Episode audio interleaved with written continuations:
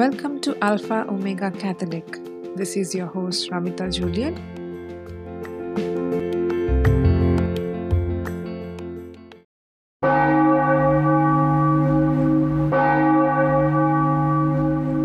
Veni Creator Spiritus, mentes tuorum visita, imple superna gratia, quae tu creasti pectora. The following is related by an eyewitness of the event. One evening in December 1855, a priest, having returned to his house after a hard day's work, sat down and began to recite his office. When he heard a knock at his door, he opened it and saw a young girl who asked him to go and visit a dying lady living at number 28. The good priest was ready to interrupt his prayer to follow the little messenger, but she told him there was no hurry, provided he went in the course of that evening. So he wrote down the address of the sick person and told her to say that he was coming shortly.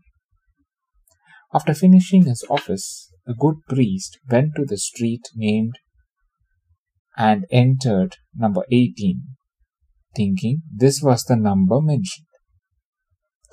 It was a wretched house, and as there was no one in charge of the door, he walked in, groped up the poor staircase, and knocked at the first door that he came to.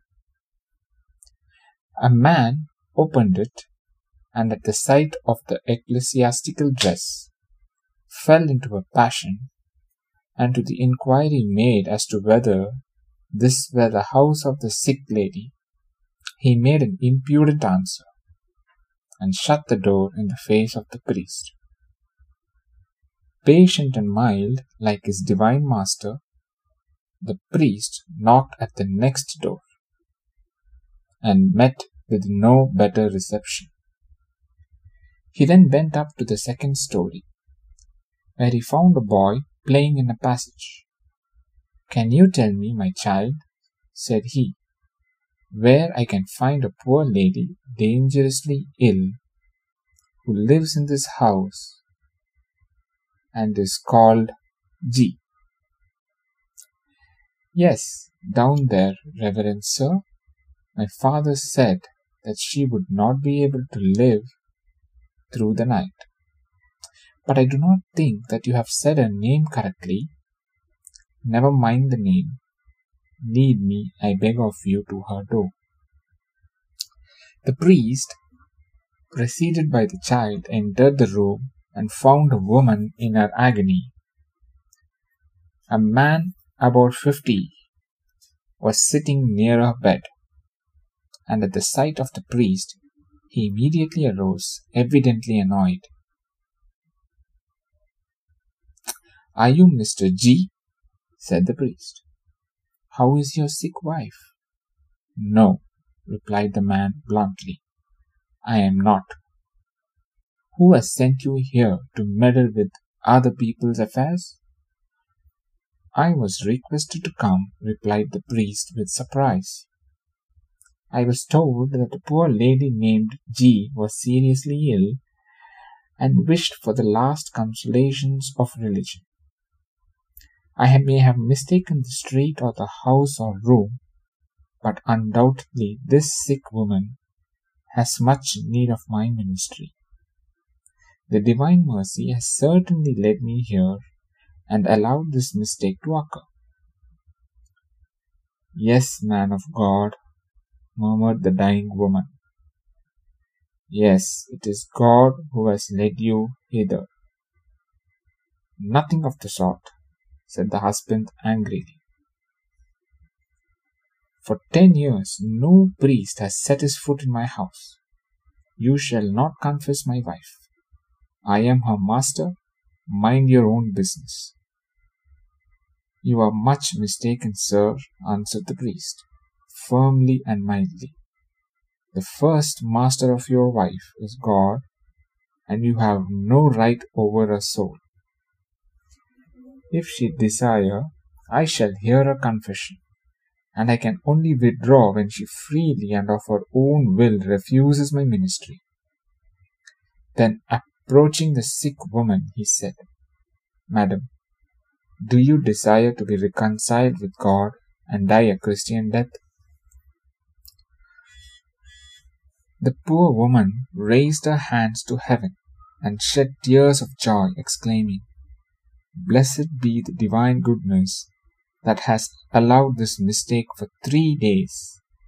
I've been asking my husband for a priest, and he has answered me only with insults. I do truly wish to be reconciled to my God, who has had so much compassion on my poor soul. Do you hear, sir? said the priest to the husband. Be pleased to leave me alone with her for a few minutes. These words, pronounced with much firmness and resolution, forced the man to retire, although he did so grumbling. The dying woman then pointed to a rosary hanging over her bed and said, See, this has saved me. I had the weakness to fear my husband more than God, and to avoid disturbances and quarrels. For ten years I have given up every practice of religion. One only thing have I preserved the love of the Most Holy Virgin and confidence in her intercession. I have recited her rosary almost every day.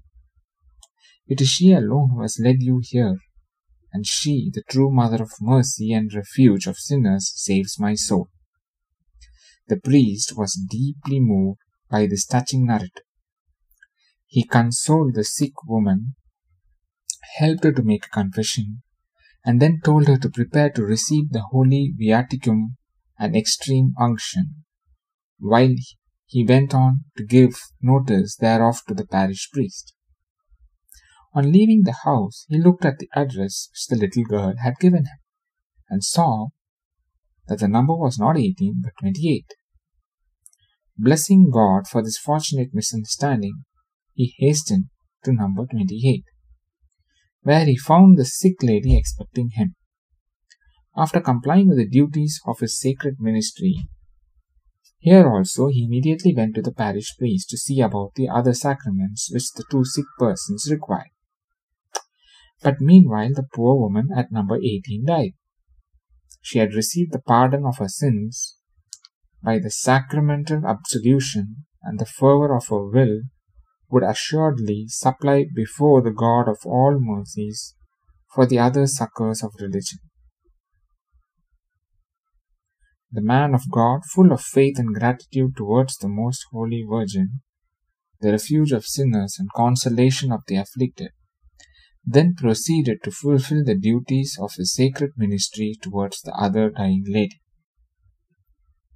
This most touching fact shows once again the treasure of benediction that result from piety towards the most blessed Virgin and the great mercy of our adorable Saviour towards those who love His Holy Mother.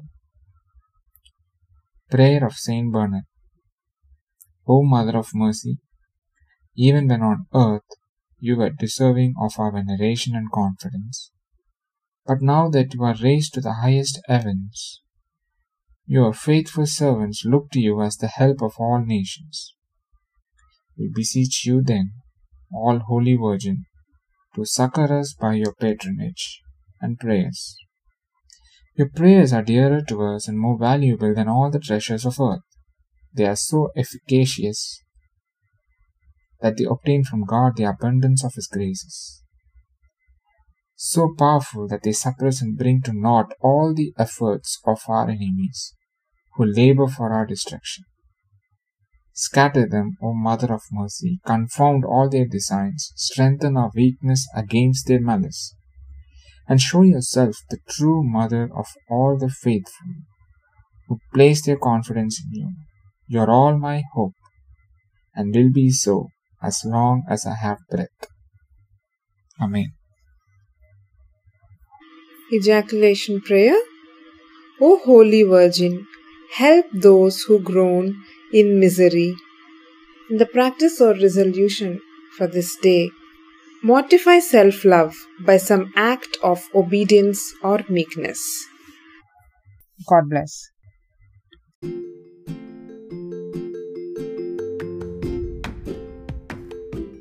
Next time, may the God of peace Himself sanctify you wholly, and may your spirit and soul and body be kept sound and blameless at the coming of our Lord Jesus Christ.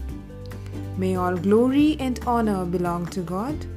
Mother Mary, pray for us. Saint Joseph, pray for us. Amen.